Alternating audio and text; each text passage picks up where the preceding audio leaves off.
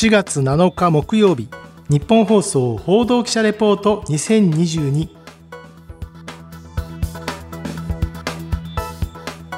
日本放送の遠藤達也です。日本放送報道記者レポート2022このプログラムは日本放送の報道記者が政治、経済、事件、災害からこだわりのテーマまで日々取材し足で稼いだ現場の生きた情報をお伝えしていきます。毎週木曜日の午後に更新しています。58回目の今回はロシアのウクライナ侵攻から40日。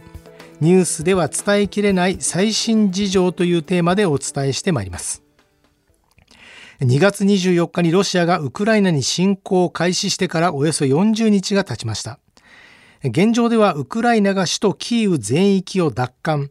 ただしウクライナの東部と南部ではロシアが攻撃を続けているという状況になっています。まずこの状況をどう見ているか。2002年から2005年までウクライナの首都キーウの日本大使館で料理人として働き東京渋谷区にあります都内唯一のウクライナ料理を出してくれるレストラン。ベトラーブビストロ二郎を営む飯島二郎さんにお話を伺いました。もう答えが出ない状況が、まあ、結局は続いてるんじゃないのかなと思ってて結局妥協案はほぼもうないに等しいっていう僕は正直思ってます。非武装化は受け入れられないと思うし仮に中立化を妥協したとしても、まあ、そういう意味ではあの結局結果が出ない線をずっとこう、まあ、時間稼ぎのように進んでるんじゃないのかなって僕は思ってます、はい、ロシアのこうここ40日間やっぱりそのウクライナの国民の皆さんが、うん、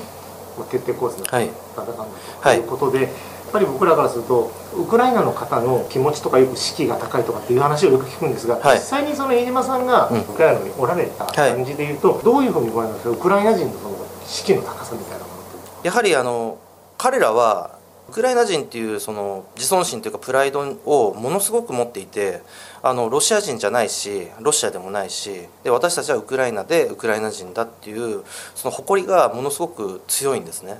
でまあ、やっぱり僕が言ってた時もそのロシア語っていうのが一つの公用語になってはいましたけれどもやっぱりウクライナ語を使うっていうことがあの彼らの一つのやっぱりプライドでありその生きる道っていうかそのウクライナ人っていう誇りだと思うんですね。次はウクライナのゼレンスキー大統領とロシアのプーチン大統領による首脳会談がいつ実現するのかこういった部分がまた一つのポイントになりそうです。Якнайшвидше дістаньте з захисної споруди або заховайтеся на місцевості. Дотримуйтесь спокою та порядку. Уважно слухайте повідомленого захисту Львівської обласної державної адміністрації. Громадяни, повітряна тривога. Відключіть світло, газ, погасіть вогонь. この音声はウクライナ西部のリビウにありますラジオ局リビウウェーブの音声です。 普段はリビウの方々に向けて音楽や生活情報などを放送する一地方局ですが、2月24日にロシアによるウクライナ侵攻が始まってからは、24時間全国の戦闘状況や避難民への支援、現在最も多く避難している隣の国ポーランドとの国境に続く道の交通情報などを伝えています。このリビウウェーブの幹部は、早く正確な情報を得られるラジオが人々に必要とされていると、自分たちはあくまでもウクライナにとどまり必要とされる情報を送り続けるというラジオ局で働く者として本当に頭の下がる思いです。このラジオリビウのウェブサイトは次の通りです。https コロンスラッシュスラッシュ lviv リビウですね。.fm スラッシュ radio スラッシュです。もう一度お伝えします。https コロンスラッシュスラッシュ lviv リビューですね。.fm スラッシュ radio スラッシュです。実はウクライナでは50以上のラジオ局が24時間インターネット放送を行っています。ただやはりロシアの侵攻が始まってからはその送信をストップしているラジオ局も多くホームページをクリックしても音声が流れないこともたくさんありました。ご興味のある方は検索サイトでウクライナラジオ局で検索してみてください。さて、そのウクライナですが、外務省や農林水産省の資料を見てみますと、ウクライナは人口4159万人、土地の広さは日本の1.6倍となっています。ヨーロッパの穀倉、穀物の倉庫と言われるように、国土の7割が農地。そこには小麦、トウモロコシ、ジャガイモからビーツ、天才砂糖大根とも言われてますが、ひまわりの種などをはじめ農産物の生産量が非常に多い典型的な農業国です。農林水産物の輸出に関してもひまわりの種から作ったひまわり油、トウモロコシ、小麦が上位を占めています。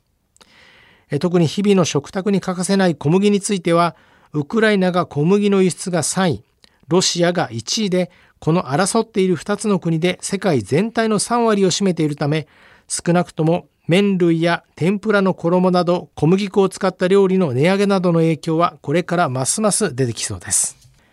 ロシアからの侵攻によりウクライナ料理を作るための食材調達への影響はあるのかないのか、再びベトラーブビストロ二郎の飯島二郎さんです。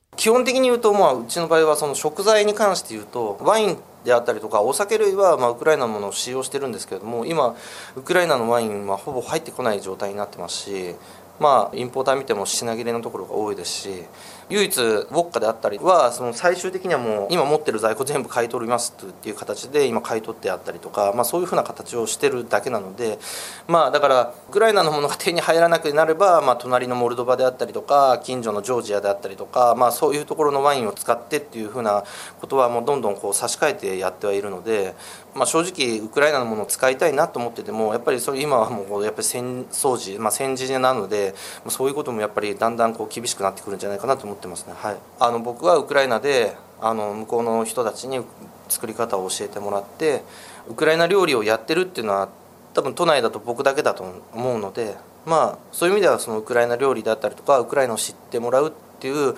まあ人々に対するツールを僕持ってるのは僕だと思ってるからそこはまあ、まあ、変な話ですけど自分の使命だと思って真剣に皆さんにこうお伝えできればなって思ってます。はいちなみに私はニュースとして扱う国については、まずその国の料理を食べてみる。これをモットーにしておりますので、飯島二郎さんのビストロ二郎でウクライナ料理を食べてみました。食べたのはキーウ風ボルシチ、キーウ風カツレツ、ウクライナ風ポテトサラダの3点。本当はウクライナ風のロールキャベツゴルブツィも食べたかったのですが、さすがに満腹となりまして、そこまでは無理でした。私、ボルシチは何度か食べたことはあったんですが、恥ずかしながらボルシチはロシア料理だと思っていました。ボルシチはビーツ、あの赤紫色の株のような野菜ですけれども、野菜や牛肉が煮込まれていて優しいスープ、さらに上にサワークリームが乗っていてさっぱりと食べることができました。またポテトサラダには細かく切った魚のマリネが混ぜ込まれていた上に、やはり赤紫のビーツのペーストが乗っていて、こちらも甘酸っぱいさっぱりと食べられる料理でした。そしてキーウ風のカツレツはしっとりとした鶏肉のカツレツで、薄い衣がサクサクでいくらでも食べられる味付けでした。ちなみにシェフの飯島二郎さんの奥様に教えていただいたんですが、ウクライナでは鶏肉がメインで他に豚肉を食べると。で、変わったところでは川魚の鯉なども煮込んで食べるといったことを教えてくれました。また、ウクライナではビールの数も多く、街中では水よりも安く飲めるものもあるそうで、ビールからワインという流れで楽しむ方が多いそうです。さらにインターネットでいろいろなサイトを調べたり、自分で食材の店を訪ね歩いたりして、ウクライナの蜂蜜、ワイン、そしてクッキーなどを買ってみて実際に食べてみました。特に赤ワインはチザイという名前のワインで、飲んでみましたら、しっかりしたブドウの中に独特な渋みがありまして、少しマニアックなワインという感じでした。飯島二郎さんに聞いてみたところ、国会の周辺はモルドバやジョージアなどのワインが有名なんですが、最近はウクライナのワインも元々の地元のブドウの品種だけではなく、カベルネ・ソービニオンやメルローなども使うようになった上、技術力も上がっていて味が良くなっていますが、なかなか手に入りにくい状態になっているというお話をお聞きしました。また、ウクライナのクッキーはかなり甘いのかなと思いきや、とてもあっさりした甘さで日本の昭和の駄菓子のような素朴さがありました。私は食のレポーターではありませんので表現力には大変乏しいのですが、もしご興味のある方は一度手に取ってご覧ください。お伝えしてきましたように、ロシアのウクライナへの侵攻は日本の影響これから出てくると感じます。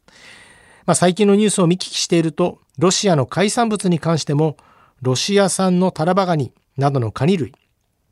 さらに寿司屋さんの定番ウニ、またスーパーでもよく見かける紅鮭、さらに福岡で有名なからし明太子の原料であるスケトウダラの卵なども、ある程度年間の買い付けで今年の分はカバーできるものの、実質輸入がストップしていますので、すでに築地などではカニやウニなどが2割程度値段が上がってきているようです。ちなみに日本の輸入量に占めるロシア産の割合は、タラバガニが85%、毛ガニが97%、ウニが75%、紅鮭が71%となっていますから、やはりロシア産の海産物がないことはピンチ。それを口にする機会は今後減ってくる可能性大いにあります。次回の日本放送報道記者レポート2022は畑中秀明記者が担当します。テーマはウクライナ情勢素朴な疑問です。どうぞお楽しみに。日本放送の遠藤達也でした。今回もお聞きいただきましてありがとうございました。